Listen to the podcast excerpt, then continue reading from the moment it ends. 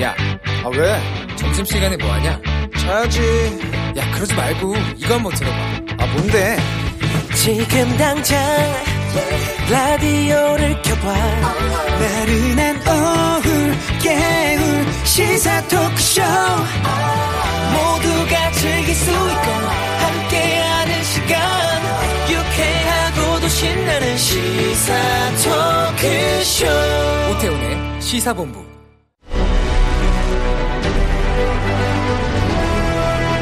김철민의 본부 뉴스.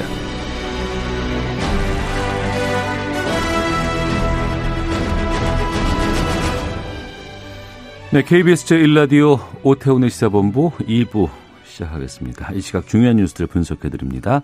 본부 뉴스, 뉴스 핵심 짚어주시는 분이죠. KBS 보도본부의 아이언민, 김철민 해설위원과 함께합니다. 어서 오세요. 네, 안녕하세요. 김철민입니다. 자, 코로나19 상황부터 좀 정리해 주시죠. 예. 오늘 신규 확진자가 125명 나왔는데요. 네. 어제보다 22명이 더 늘어서 이제 이틀 연속 세 자릿수 기록했고요. 기존에 이제 감염자들이 나왔던 수도권 요양시설, 요양병원 이런 데뿐만 아니고 또 골프 모임에서 네네네. 계속 확진자가 나와서 현재 45명 양성 판정 받았고요. 음. 지금 이제 1단계 완화 이후에 이제 각종 이제 대면 활동들이 늘어나면서 그 다양한 일상 공간에서 계속 감염이 나오고 있는데 네.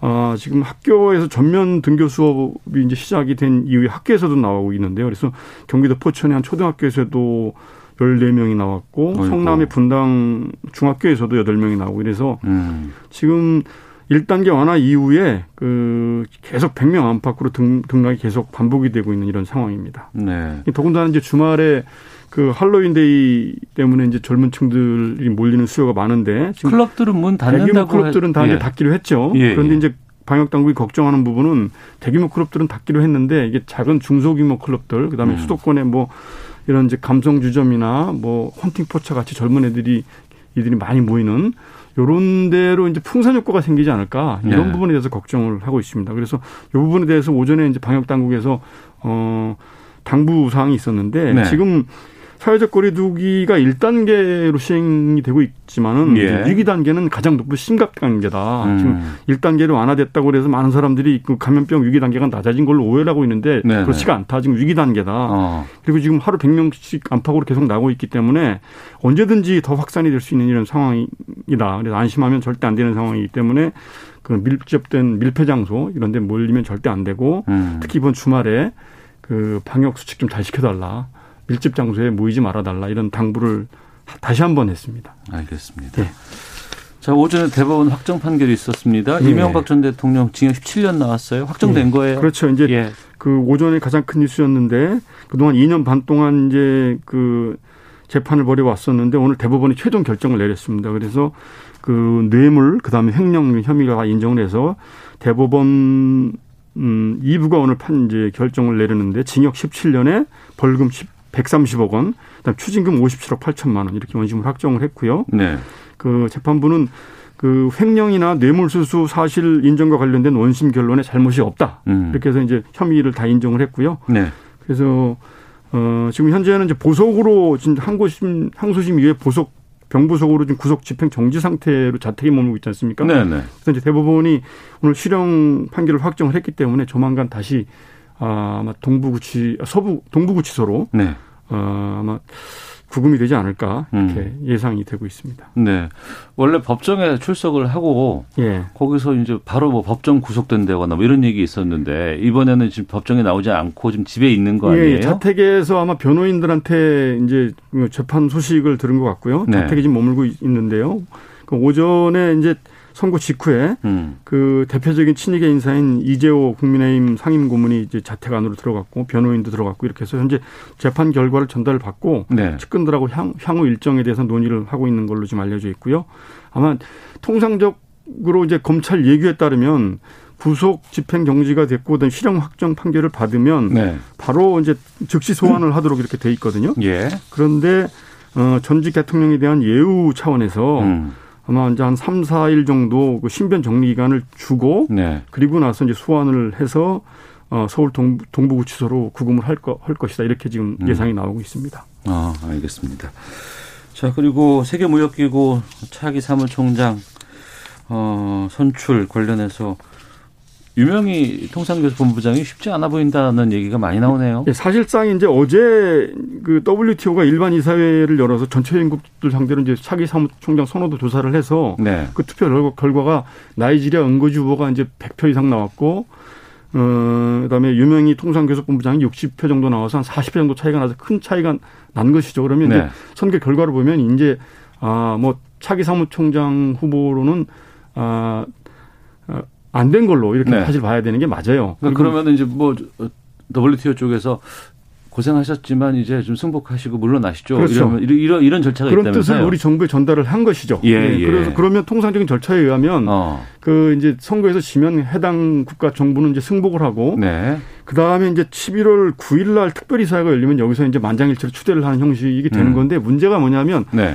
그 어제 일반 이사회 직후에 미국 정부가 네. 이제 한국의 유명희 본부장을 다음 사무총장 후보로 지지한다고 공개적으로 성명을 발표를 했습니다. 그러니까 사실상 거부권을 행사한 것이죠. 그러니까 이런 상황임에도 불구하고 미국이 그렇죠. 어. 네, 그러니까 미국 입장에서 뭐 여러 가지 어, 뭐 의도가 있겠지만 아무튼 이제 한국 후보를 공개적으로 지지를 하고 나섰는데 이렇게 그 특정 국가가 거부권을 행사를 하면 네. 그 이제 후, 사무총장 선출을 못 합니다. 그래서 음. 지금 정부 입장에서는 그럼 미국의 지지를 힘, 힘을 얻어서 네. 그 회원국들을 더 설득을 해서 11월 9일까지 한번 그 막판 설득 작업을 계속 해보느냐 음. 아니면 승복을 하느냐 이제 이 고민을 놓고 이제, 선- 선택을 해야 되는데 네, 네. 어, 그렇게 해서 만약에 지금 미국 지지에 힘입어서 저희 이 우리나라 그러니까 그 아프리카 국가들이라든지 EU 회원국들 설득을 해서 어, 역전을 도모하게 될 경우 예. 어, 당일날 그 11월 9일 뭐 그 특별이사회 하는 날 나이지리아 가 거부권 행사할 수도 있고 어. 일본이 또 일본은 우리나라 후- 후보가 사무총장 되는 거 극구 반대하고 있잖아요. 그래서 네네. 일본이 거부권을 행사할 수 있고 어. 이렇게 되면 차기 사무총장을 장기 기간 못 뽑게 되는 이런 상황이 벌어질 수가 있는 거죠. 그래서 네. 이렇게 되면 이제 WTO 사무총장 선거가 장기 표류화되고 그 표류화에 대한 비난을 우리 정부가 다 져야 되는데 음. 우리 정부 입장에서는 이런 게 부담스러워서 이제 승복을 하고 싶어도 네. 우리가 승복을 하면서 미국이 또 나이지리아 후보를 거부를 할 수 있는 이런 상황이 생기는 거거든요. 그래서 아. 지금 이러지도 못하고 저러지도 못하고 이런 상황이 고민이 좀 큰. 고민이 큰 상황입니다. 예. 그러네요. 자, 그리고 하나만 더 보겠습니다. 방화 살인범이죠. 아닌 듯 무기징역 확정됐네요. 예, 예. 그, 이제, 지난, 작년 4월에 자기 살던 아파트에 불을 지르고 그 대피하는 이웃 주민들에게 흉기를, 흉기를 휘둘러서 다섯 명 숨지게 하고 17명 다치게 한 이제 아닌 듯 1심, 2심에 이어서 이제 오늘 대법원 확정 판결이 있었는데 네. 무기징역이 확정이 됐습니다. 음. 당초 1심에서는 이제 사형이 선고가 됐었는데 네. 그 안씨 측에서 범행 당시 그 심신미약 상태였다. 조현병을 앓고 있었지 않습니까? 그래서 음. 그 이제 항소를 했었고 그래서 2심에서는 그 심신미약 상태를 인정을 해서 무기징역으로 감형을 했었습니다. 네. 근데 이제 이게 이제 부당하다고 검찰이 또 이제 사- 상고를 했는데 오늘 대법원에서 어 심, 원심에서 심신미약으로 그 판정을 한 게 법리에 특별히 오해가 없다 이렇게 해서 그 상고를 기각을 하고 항소심 형량대로 무기징역을 이렇게 유지를 했습니다. 음, 알겠습니다.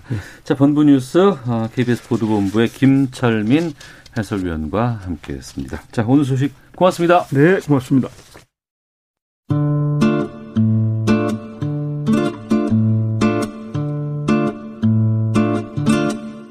오태훈의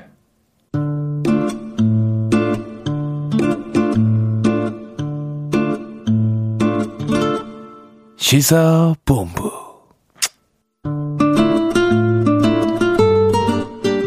네, 1시 9분 됐습니다. 시사본부 청취자 여러분들의 참여 기다리고 있습니다. 샵 9730으로 의견 보내주시면 되고요. 짧은 문자 50원, 긴 문자 100원, 어플리케이션 콩은 무료로 이용하실 수 있습니다.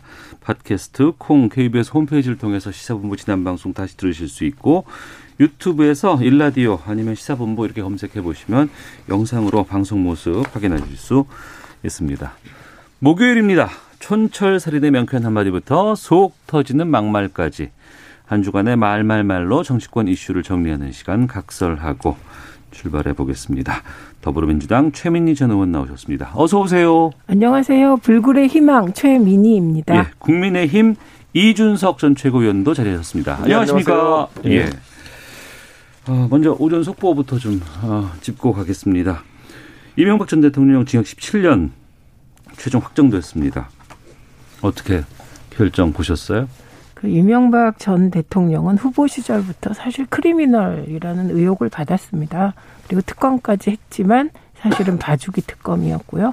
그리고 이명박 전 대통령을 이렇게 만든 이 사실들은 2007년 대선에서 예. 이명박 박근혜 후보가 당내 경선할 때 서로 다 폭로한 거였습니다. 네. 박근혜 전 대통령도 그때 이미 최태민 목사 얘기가 나왔었고요.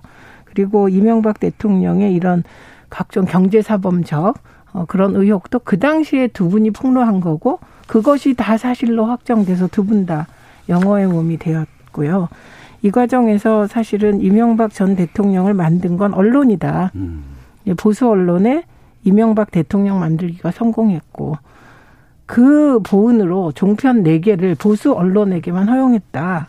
예, 그렇게 된 거 아닙니까? 그래서 이런 역사는 다시 되풀이되지 않았으면 좋겠다. 네. 그리고 어, 두 전직 대통령이 수감되어 있다는 현실이 우리 정치의 아주 뼈아픈 현실을 보여주는 것 같습니다. 네. 이준석 최고위원은요? 저는 어쨌든 이제 저희 김종인 비대위원장이 비대위 출범하면서 그 올 연말 이전에 어느 시점에는 이 두 전직 대통령에 대해 가지고 깔끔하게 대국민 사과를 할 시기가 올 것이다라고 예, 예, 했었는데 그랬죠. 예. 어 이제 그 타이밍이 언제 오고 있다. 왜냐하면 지금까지 법적 판단이 좀 지연되던 측면이 있어가지고 좀 어 그 절차를 밟지 못했다면은 이명박 대통령에 대한 대법원 판결이 나왔기 때문에 그 부분을 이제 할 수 있게 된 것이고 음. 그리고 또 다만 이제 박근혜 대통령 같은 경우에는 재판 일정이 더 지연되면서 네. 이게 어느 시기에 마무리될지는 모르겠지만은 적어도 이제 박근혜 대통령 탄핵이라는 정치적 판단을 한번 받았기 때문에 음. 그것과 이번에 이명박 대통령의 개인의 어쨌든 경제 문제에 의한 이런 처벌 같은 것에 대해서는 통틀어서 언급할 기회가 된다 이렇게 좀 보고 있습니다. 곧 그 일정이 나올까요? 저는 나온다 이게 어, 뭐 제가 지금 이제 확실하게 전언을 할 수는 없지만은 네. 네, 나올 것으로 알고 있습니다. 알겠습니다.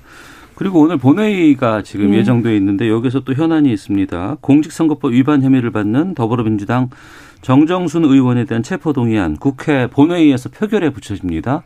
그 오전 뉴스를 보니까 국민의힘은 이 표결에 불참하신다고요? 예. 그런데 이제 뭐 사실 이 민주당에서 어떤 결단을 하느냐가 중요한 것인 게 네.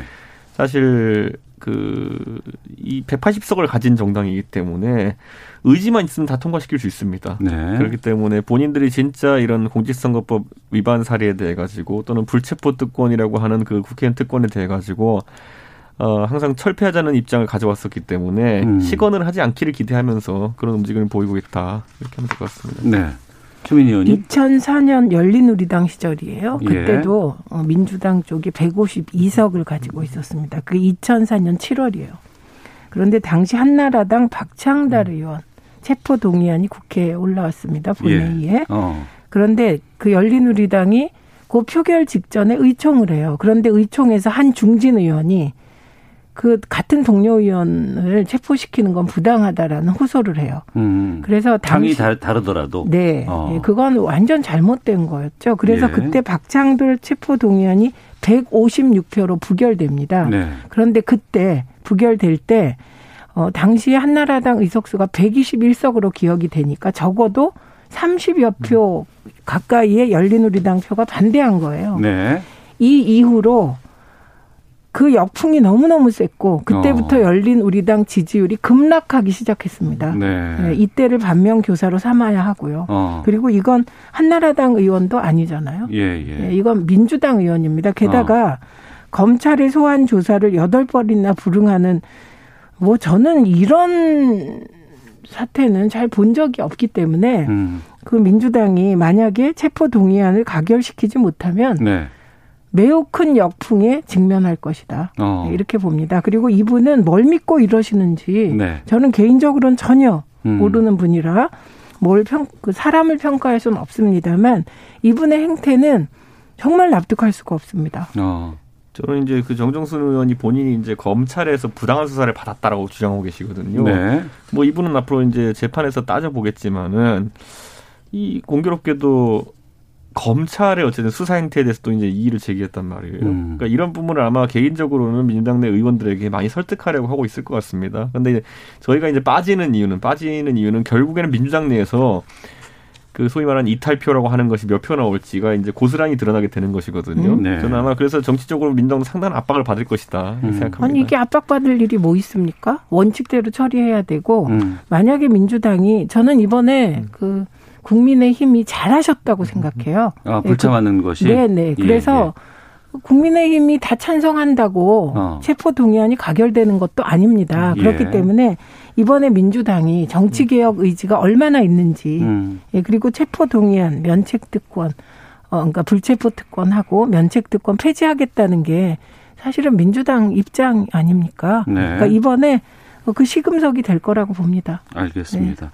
뭐 어떻게 결과 나온지 좀 지켜보도록 네. 하겠고요. 자, 문재인 대통령 국회에서 555조 8천억 원 규모의 내년도 예산안에 대한 시정연설 어제 있었습니다. 현장 인서트 듣고 두 분과 말씀 나누겠습니다. 이제는 방역에서 확실한 안정과 함께 경제에서 확실한 반등을 이루어야 할 시간입니다. 성역 없는 수사와 권력기관 개혁이란 국민의 여망이 담긴 공수처의 출범 지연도 이제 끝내주시기 바랍니다. 특검으로 지시구면 대통령은 수용하라. 일단 그런 일에 대해서 일어난 것에 대해서 유감스럽게 생각한다는 말씀을 먼저 드리겠습니다. 협치는 더욱 절실합니다.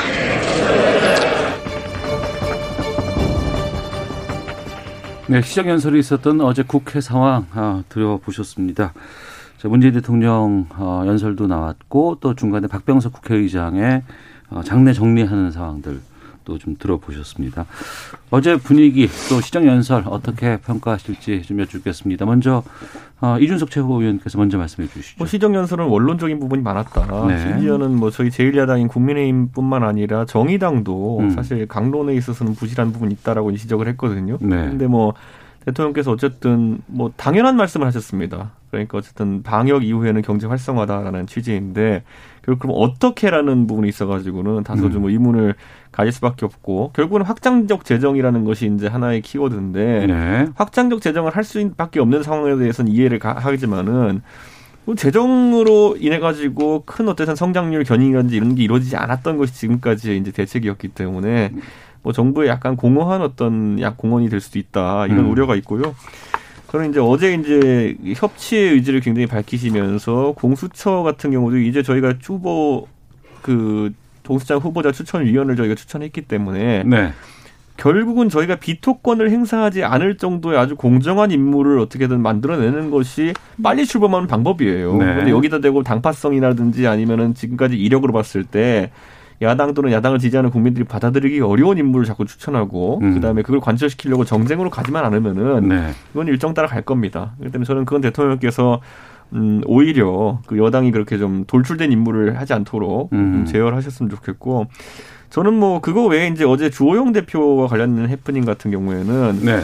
저는 뭐 그게 고의라고 생각하지는 않거든요. 해프닝은 그 국회에 그 사전 간담회 들어가는 입장 때 이제 검색을 그렇죠. 검색을 뭐 이런 했고. 거. 예. 그런데 이제 사실 거기에 대해 가지고 그냥 미안하다 하면 되는 거거든요. 음. 그런데 무슨 그 사실 어, 의도인지 모르겠지만은 주호영 대표는 원래 수색 면제 대상이 아니다. 규정이 청와대에서 규정상 나왔죠. 수색해야 예, 된다 예. 이렇게 얘기를 한 것이 이제 보도가 되고 있는데 음.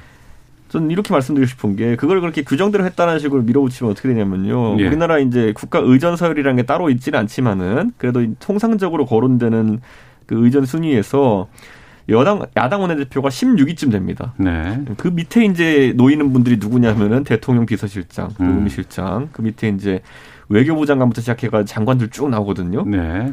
그러면 앞으로 그런 분들 같은 경우에도 이런 행사나 이런 데서 그러면은 몸수색을 다 할 것이냐. 네. 그러니까 저는 결국은 좀 그냥 아 어떻게 하다 보니까 실무자 선에서 좀 문제가 있었던 것 같고 다시는 음. 이런 일 없게 했으면 좋겠다라고 하는 정도까지만 해도 괜찮을 텐데 네. 주영 대표는 규정상 수색 대상이다 뭐 이렇게 해버리면은 어, 그 해명이 더 키웠다 문제를. 해명도 아니고 뭐 틀린 말이고 이런 문제가 아니라 어. 뭔가 좀 여운을 남기는 안 좋은 네. 여운을 남기는 그런 말이었기 때문에 저는 그게 좀 아쉬웠습니다. 네, 추민 의원님. 그 우선 그 대통령이 당부하신 법안 세 가지 공정경제 삼법 그다음에 자치경찰 관련한 법 등등은 사실 자치경찰제와 관련해서는 이건 여야 대립 사안이 아니죠. 사실 경찰과 뭐 이렇게 좀 협의해야 될 사안이고 공정경제 3법은 김종인 위원장이 찬성하시니까 이거는 네. 내부 정리가 음. 야당에서 필요한 것이죠. 그래서 어 이제 대통령께서는 이제 임기 1년 차, 1년 반 정도 놔두고 어 이제 개혁 과제, 약속한 개혁 과제를 하나하나 실천했으면 좋겠다. 이렇게 생각하시는 것 같고. 예. 그러면 요즘은 정의당이 도대체 무슨 그 지표를 가지고 정치를 하는지 모르겠어요. 어. 이랬다 저랬다. 어떤 때는 국민의힘 쪽, 어떤 때는 민주당 쪽 이러는데 네. 이게 기본이 있어야 되는 거고요. 그 대통령 시정 연설에서 얼마나 구체적인 자료를 제시합니까? 그러면 한 세시간 해야 되는 거 아닙니까? 네. 그래서 좀 이해가 잘 안 갑니다. 정체성이 뭐 예를 들면 뭐 여성주의 정당인 건지 뭔지 정말 이해가 안 가요.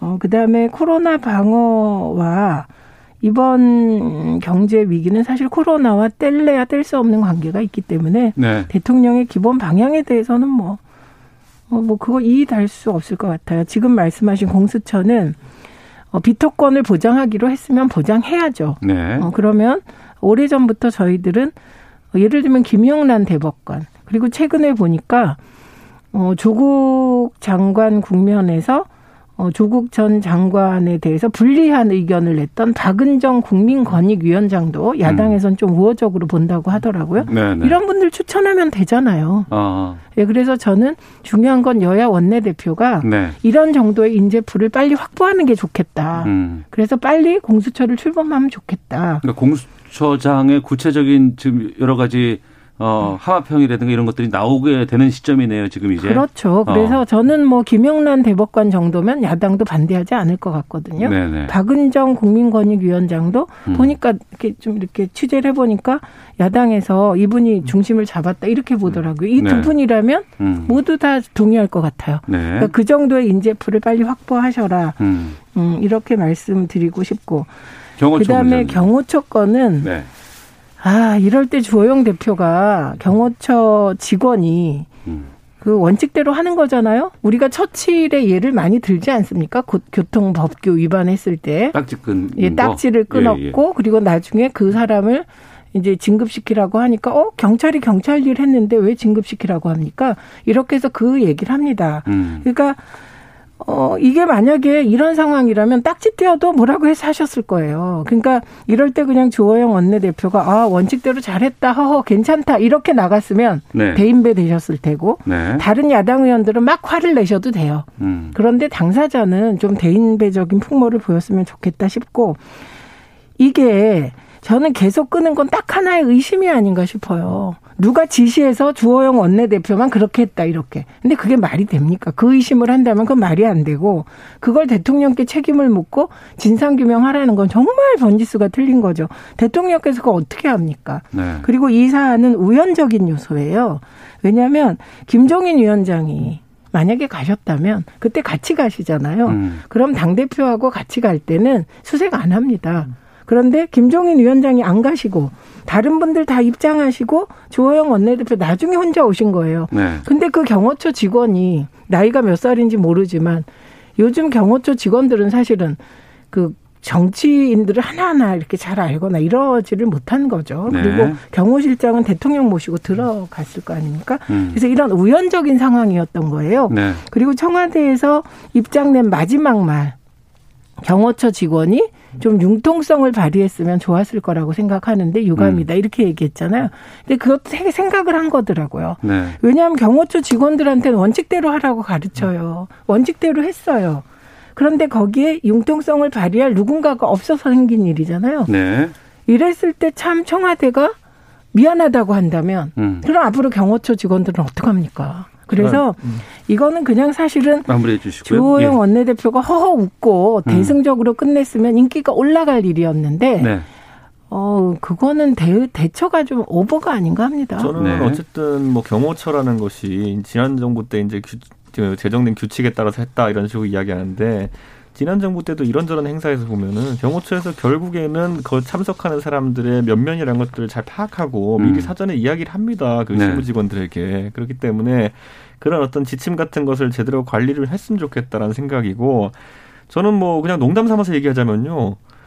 경호처 직원들이 대통령께서 야당 사람들과 교류를 많이 하면은 얼굴 빨리 익히지 않겠어요? 어. 그런데 행사나 이런데 야당 사람들이 뭐 자주 나타나는 것도 아니고 많이 예, 부르시는 예. 것도 아니고 어, 어. 기회조차 없었다 그동안. 옛날처럼 뭐 이제 여야 뭐 영수회담이라 이런 걸 자주 해가지고 이렇게 뭐 모이는 것도 아니고 그러다 보니까 네. 경호처 직원들은 아마 뉴스에서 보는 거 말고는 이제 대통령 주변에서 야당 인사를 보기 어려워서 음. 그런 실수를 할 수 있다 저는 그 정도 생각합니다. 네. 어, 저는 저 부분은 음, 그냥 심정적으로는 기분이 나빴겠다 싶어요. 네네. 그런데 사실은 누구나 청와대 들어갈 때 수색합니다. 수색하거나 아니면 그 수색대를 통과합니다. 근데 수색대를 설치할 수 없으니 몸수색을 했다고는 하지만 사실은 그 그거 우리 다 당해봤거든요. 봉으로 이렇게. 네네. 그 정도를 가지고 저는 이게 좀 더 나가면 어머 왜 정치인들은 이렇게 특권 의식이 있지? 음. 보통 사람들 다 하는 거 우리도 하면 안 돼? 이런 생각이 들고요. 네. 그래서 그 경호원들에게 융통성을 발휘하라는 지시는 어느 나라에서도 못할 거다. 음. 경호는 원칙대로 하라고 지시할 것 같아요. 네. 그래서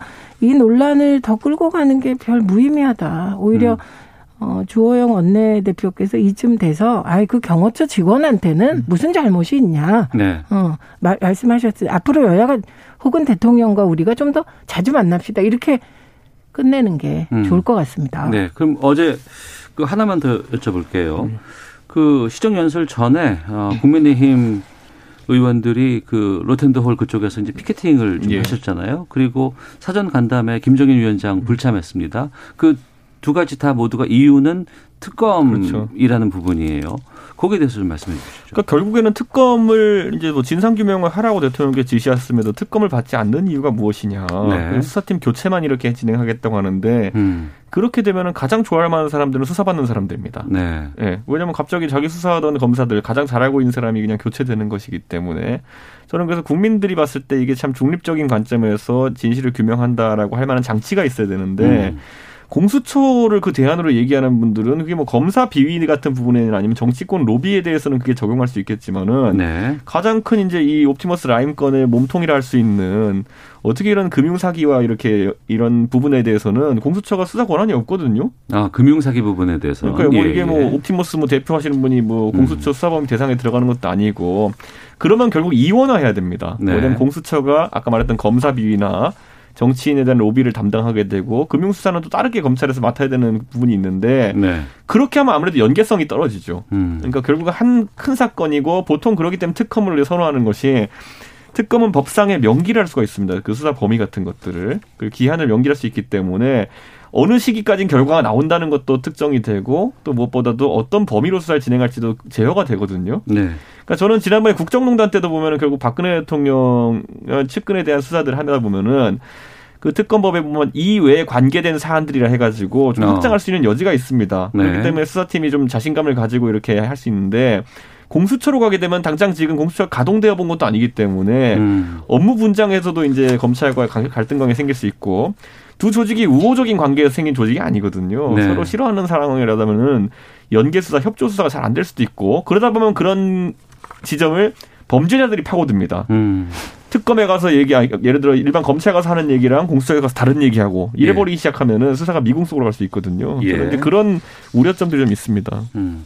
우선 예. 공수처는 이것과 상관없이 출범해야죠. 네, 네. 예, 어. 그러니까 민주당 입장에서는 좀 공수처를 빨리 설치하는데 우호적인 일이다라고 싶으면 그냥 그 어쨌든 그 근거로 삼는 건데 네. 그것과 상관없이 공수처는 7월에 출범하기로 법에 되어 있고 법이 음. 통과됐기 때문에 출범해야죠. 네. 예, 그러니까 이건 뭐, 뭐 그냥 별 의견 없습니다. 공수처 출범해야 네. 되고 다만 특검에 대해서는 네. 사실 이 특검은 민주당이 안 받는 게 오히려 저는 봐주고 있다고 생각을 해요. 음. 왜냐하면 저는 이상한 게 처음에 이 특검이 왜 시작됐습니까? 강기정 전 수석이 5천만 원을 받은 것 같다. 네. 사기꾼 김봉현이 그 얘기를 하니까 음. 그걸 조선일보가 뭐 계속 추적을 했고 네. 그걸 받아서 야당이 권력형 게이트다 이렇게 나온 거 아닙니까? 네. 근데 지금 특검 주장은 이건 김봉현이 지금도 사기꾼입니다. 그 사람은 네. 꾼, 범. 네. 그런데 그 사람이 편지를 세 개 내보냈고 그게 완전히 강기정 수석 거는 조작이다예요. 그러니까 이런 상황에서 사실 권력형 게이트 특검은 어디 가고 음. 지금 이 특검이 사실 길을 잃고 헤매는 특검이 됐죠. 그래서 이걸 안 받는 건 저는 민주당이 참 자비스럽구나. 오히려 네. 이렇게 생각합니다. 음. 그래서 어 저는 이 특검에 관해서는 저는 끝끝내는 민주당이 받을 수도 있다고 생각합니다. 끝끝내는 네. 이 명분 잃은 특검을. 음. 그러면 오히려 곤란한 건 윤석열 총장이 아닐까 싶습니다. 제가 최근에 하도 윤석열 총장 장모권이랑 막 가족권이 나와서 그거를 꼼꼼하게 한번 자료들을 봤어요. 예. 그랬더니 적어도 딴 건 모르겠고 윤 총장 장모는 검찰 조사와 관련해서는 치해법권 같았습니다. 음. 그래서 이 부분에 대한 추미애 장관의 감찰 지시가 불가피했겠다. 예. 그러니까 그래서 저도 야당도 음. 이게 정치 공세에서 자료 안 보시지 말고 자료 한 번만 꼼꼼히 봐주셨으면 좋겠습니다. 알겠습니다. 아, 근데 저는 여기 특검이라고 짧게, 하면은 예, 예. 저는 얘기되는 게 옵티머스 건에 대해서 지금 음. 여당 같으면은 중앙지검의 수사 무마 의혹까지 이제 제기한 상황이거든요. 네. 윤석열 총장이 있었던 중앙지검에 음. 그렇다면 그것까지 넣어서 같이 하시죠. 그러니까 음. 저희가 뭐 그거 수사 두려워하겠습니까? 무마가 아니고 수사 부실. 알겠습니다. 예. 자, 각설하고 함께하고 계시는데요. 헤드라인 뉴스 듣고 기상청 교통정보 확인하고 돌아와서 두 분과 계속해서 말씀 이어가도록 하겠습니다.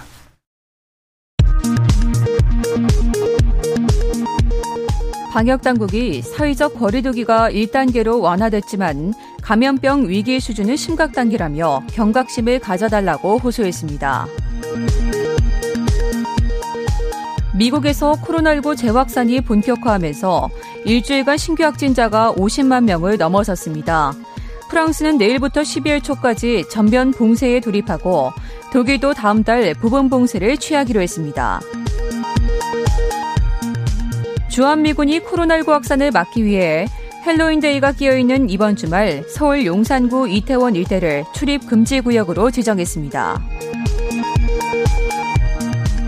더불어민주당이 내년 4월 서울과 부산시장 보궐선거 공천 여부와 관련해 전 당원 투표 방침을 정한 것으로 확인됐습니다. 지금까지 헤드라인 뉴스 정한 나였습니다. 이어서 기상청의 윤지수 씨 연결합니다. 네, 여전히 코로나19 상황 때문에 마스크를 착용하긴 하지만 그래도 숨쉬기 개운해졌습니다. 미세먼지들이 대기 확산이 원활해지면서 또 차가운 북서풍을 타고 사라졌고요. 지금 전국 대부분 지역의 대기 상황이 보통이거나 좋은 단계를 보이고 있습니다. 내일도 역시 대기 확산이 원활해서 보통이거나 좋은 단계로 나쁘지 않은 대기질이 예상됩니다. 오늘 우리나라는 중국 북부 쪽에서 확장하는 고기압의 영향권에 들겠고 구름량은 조금 많겠습니다. 아침에는 다소 추웠습니다. 대관령이 영하 4.6도, 서울도 5.5도까지 떨어졌고요. 모레 아침까지는 이런 추위가 이어지면서 내륙 지역을 중심으로 서리가 내리는 곳이 많겠고 중부지방과 남부 일부 지역은 얼음이 어는 곳도 있겠습니다. 다만 하루하루 기온은 조금씩 상승할 것으로 보이고 일교차 크게 벌어지면서 오늘 낮 최고 기온 서울과 세종은 16도, 대전, 강릉 17도, 부산은 20도 안팎까지 오르면서 일교차 큰 날씨는 좀 더 이어지겠습니다. 지금 서울 기온은 15.6도, 습도는 27%입니다. 지금까지 대기 상황과 날씨 정보였습니다. 다음은 이 시각 교통 상황 알아보겠습니다. KBS 교통정보센터의 임초희 씨입니다. 네, 이 시각 교통정보입니다. 현재 서울 시내 양화대교 남단에서 북단 합정동 방향인데요. 다리 중간 지점 아치 위에 시민 한 명이 올라가 있습니다. 구조 작업을 하느라 관계 차량들이 하위 한 개 차로에 서 있는 상황이고요. 이 때문에 양평동 사거리 부근부터 양화대교 쪽으로 밀리고 있습니다. 주변 강변북로 구리 쪽은 난지나들목에서 서강대교, 원효대교부터 동작대교 쪽으로 정체고요. 올림픽대로는 공항 쪽으로 작업 때문에 성산대교에서 가양대교까지 막히고 있습니다. 고속도로는 경부고속도로 부산 방면 작업 영향을 받는 곳입니다. 오산 부근 5차로에서 노면 보수 작업을 하면서 동탄 분기점부터 6km 구간 여파받고 있고요. 좀 더 가서 금강 부근에서도 막히고 있습니다. 서울 양양고속도로 양양 쪽은 기린 6터널 부근에서 작업 중이라 이 일대 정체가 심합니다. KBS 교통정보센터였습니다.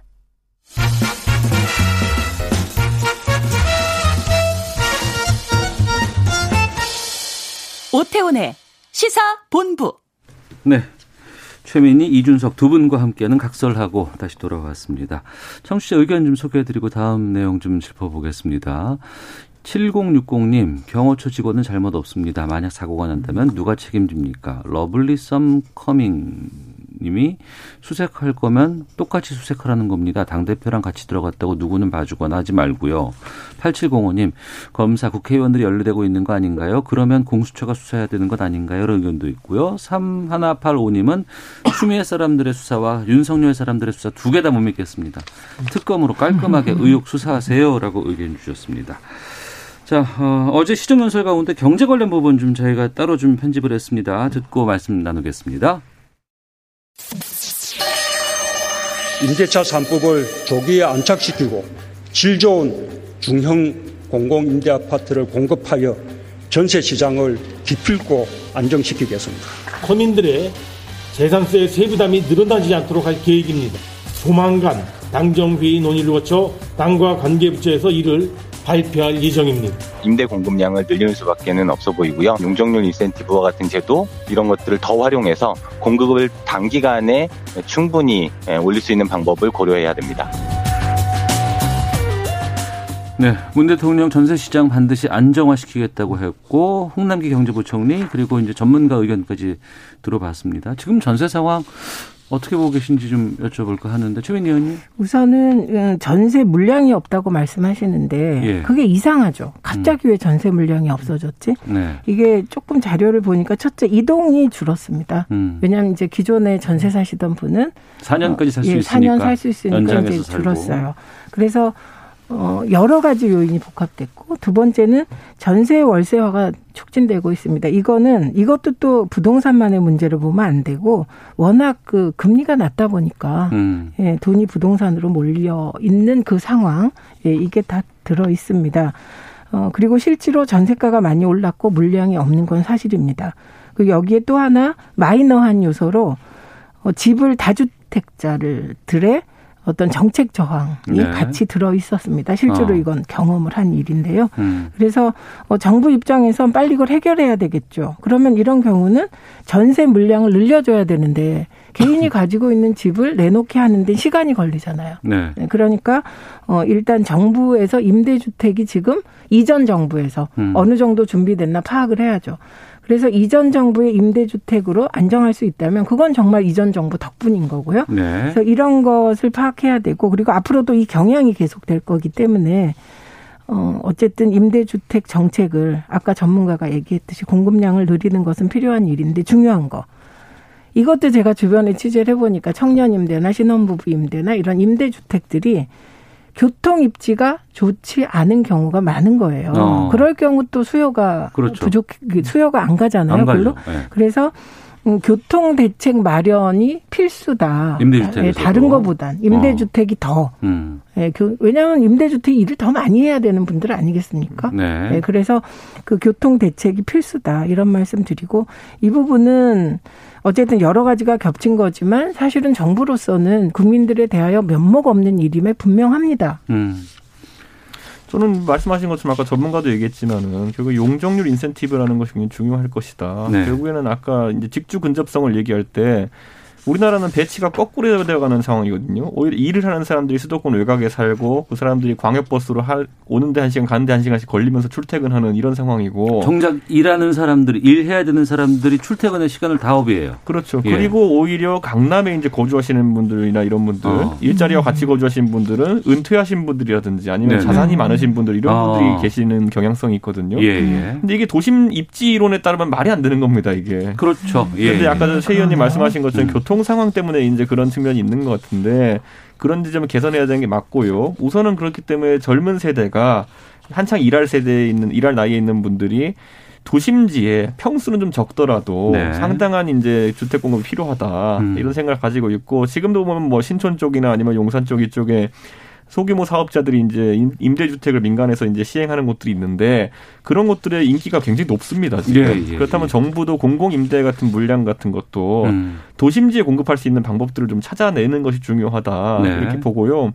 이제 임대주택에 대한 어떤 관점 자체가 또 아주 이제 베드타운이라고 할 만한 지역에서는 안 좋거든요. 그런 음. 그 인식이. 예, 그렇기 예. 때문에 저희 노원구 같은 경우에는 굉장히 이것에 대한 조직적 저항이 있습니다. 임대주택을 음. 늘리는 것에 대해 가지고. 네, 네, 네. 근데 그런 것들도 이해가 가는 것이 아까 말했던 것처럼 생애 주기에 따라 가지고 원하는 주택의 형태가 조금 다르거든요. 음. 그러니까 결혼하기 전에 사회생활 시작하는 사람들은 최대한 직주 근접성을 배려해야 되는 것이고 또 이제 자기 주택을 처음 구입하는 사람들은 뭐 좀 외곽으로 나간다 하더라도 학군이라든지 이런 것들을 따지게 되어 있는 것이고 음. 거기에 맞춰서 공급하는 게 중요한데 네. 서울은 지금 30년 이상 된 노후 주택이 40.6%입니다. 네. 이 노후 주택들을 어떻게 개선할까에 대해 가지고 좀 체계적인 공급 많이 나왔으면 좋겠습니다. 알겠습니다. 박근혜 정부 때 이 정책이 있었어요. 음. 중산층용 임대주택. 네, 네, 그러니까 네. 어저께 대통령이 강조하신 어. 것도 그 부분이에요. 질 좋은 임대주택. 음. 그래서 임대주택 하면 들어오면 집값 떨어진다는 음. 인식이 지금 있는 건 사실이잖아요. 네네. 그래서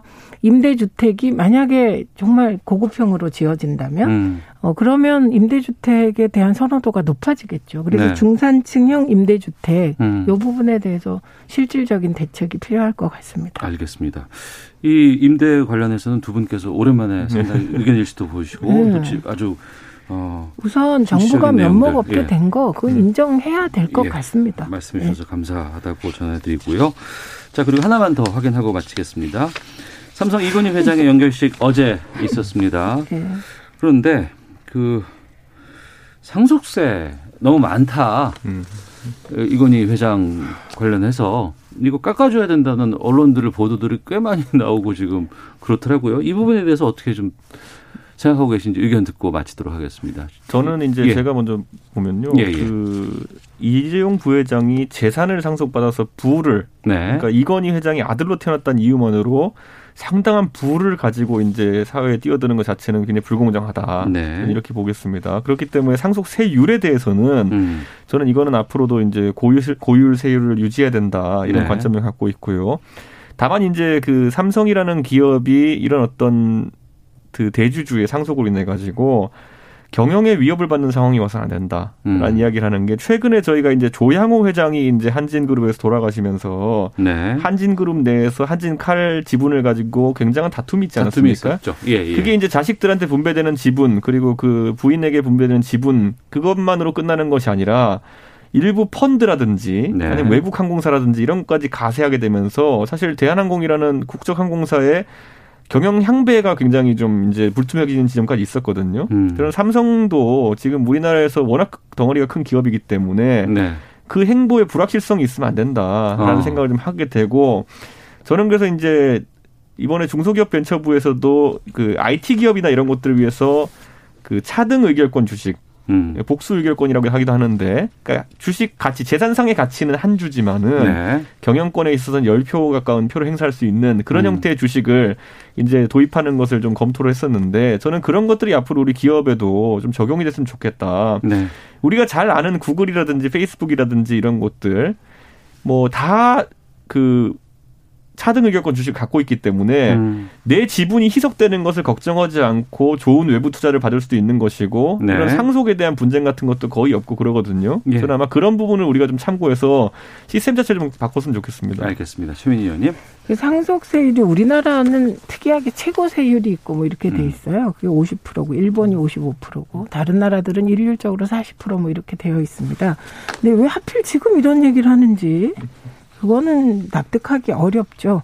그리고 김종인 비대위원장이 이런 면에서는 확실한 입장을 취하셨어요. 예. 국민의당 일부, 국민의힘 일부 의원들이 상속세 완화를 주장하니까 그건 뭐 말이 안 된다. 이런 음. 정리를 하셨기 때문에 이게 뭐 논란거리가 안 될 것 같습니다. 그리고 이게 얼마나 우습습니까? 삼성을 위하여 상속세를 완화하자는 논의를 정치권에서 한다는 것 자체가 이건 삼성공화국이라는 걸 상징적으로 보여주는 거 아닙니까? 그래서 네. 불가하다. 음. 그리고 국민들이 정말 이상하실 거다. 예, 이렇게 봅니다. 알겠습니다.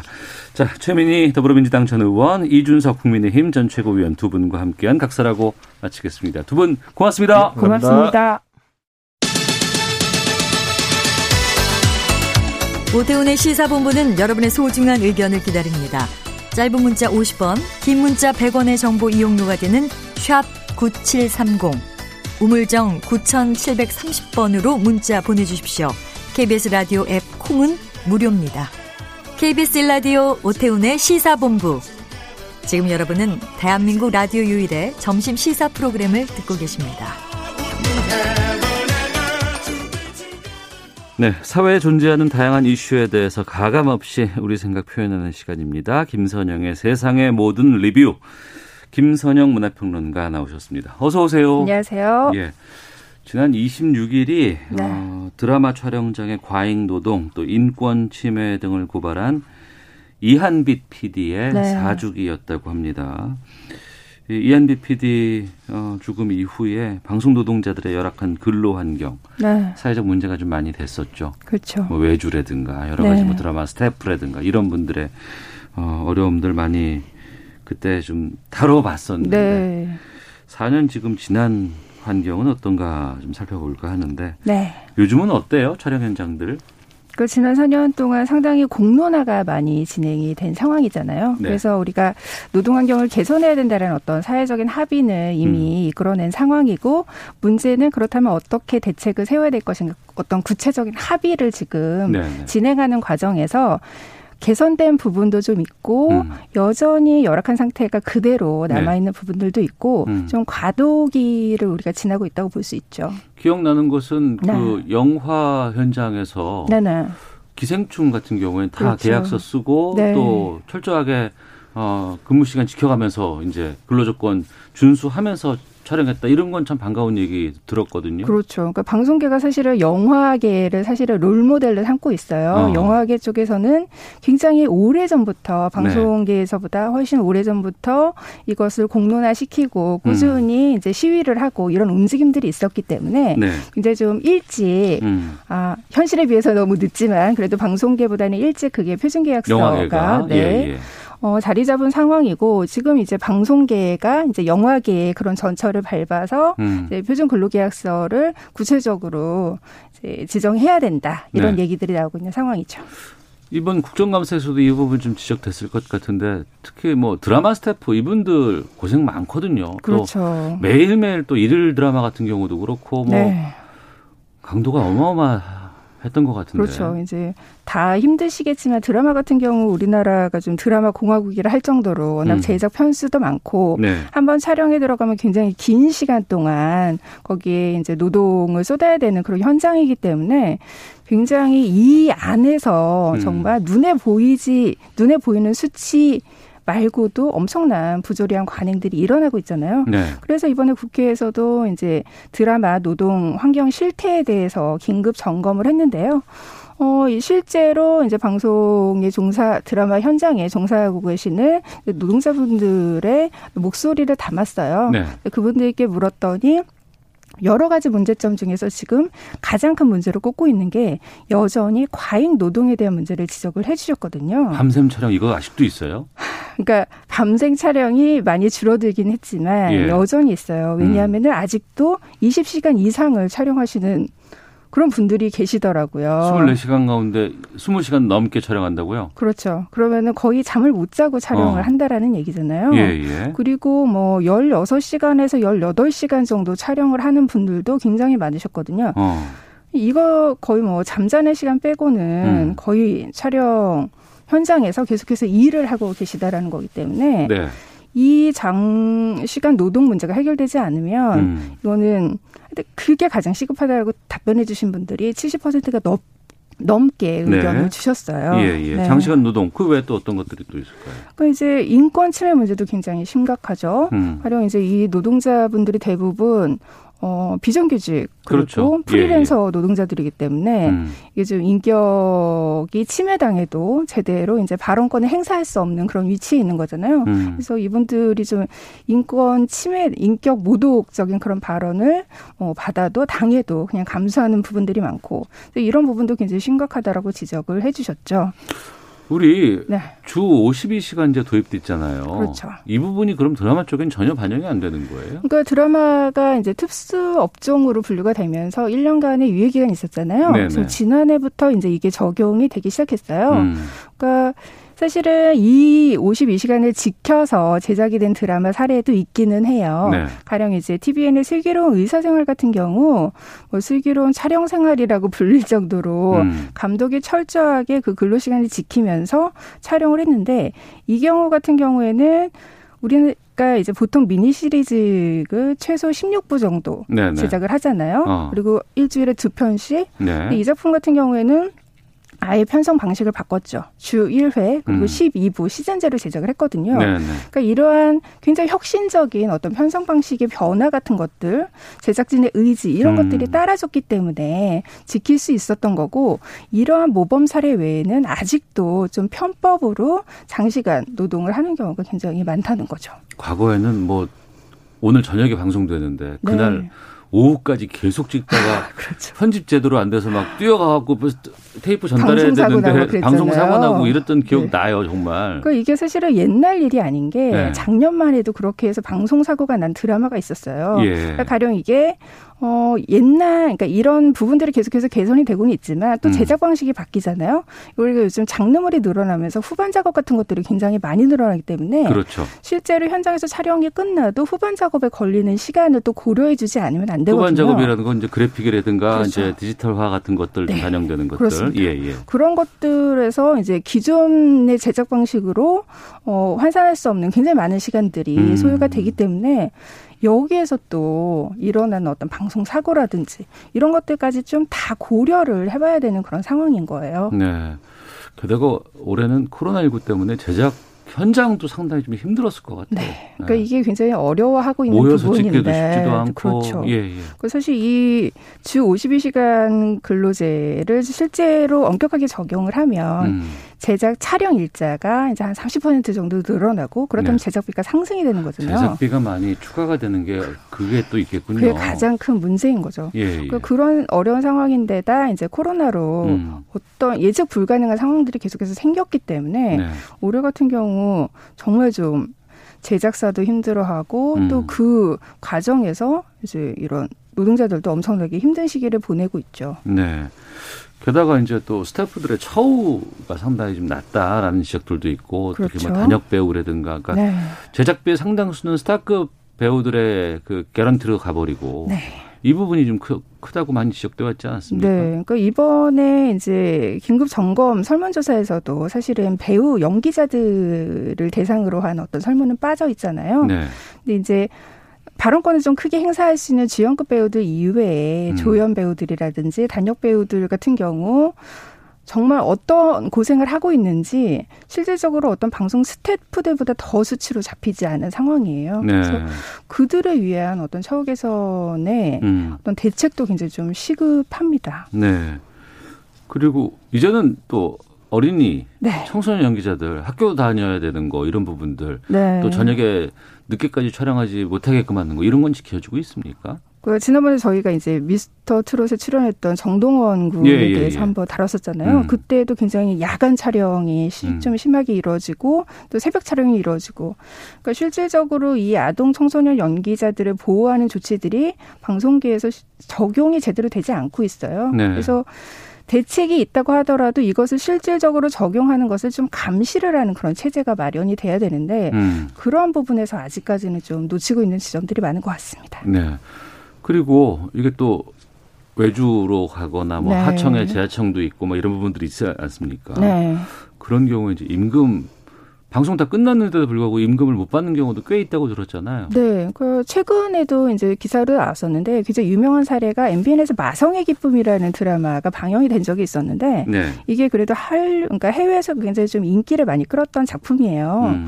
근데 이 작품이 거의 어 60% 정도가 임금을 못 받았어요. 아, 그래요? 네. 그리고 전체적으로 그 금액으로 환산을 하면 거의 4, 5억 원대 이르는. 어, 예, 예.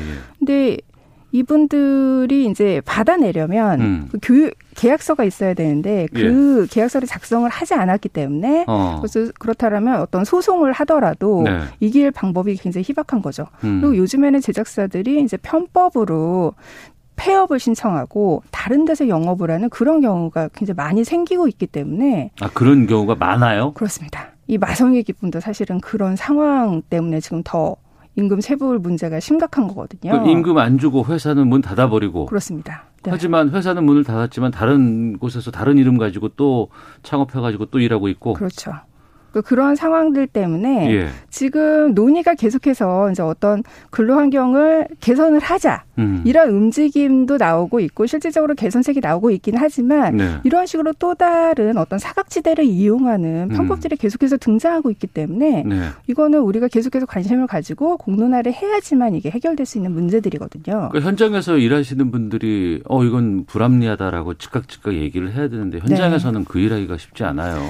어, 그렇지만 예. 그럼에도 불구하고 실질적으로 이만큼이나마 어. 떤 현장에 그 공론화가 많이 될 수 있었던 건 예. 전에 비해서 방송 노동자분들이 그래도 많이 목소리를 내고 있는 상황이에요. 연대하고 얘기해야죠. 네, 그렇죠. 예. 일단 이한비 PD가 이제 사망한 이후에 음. 한비 미디어 노동인권센터가 생겼잖아요. 네네.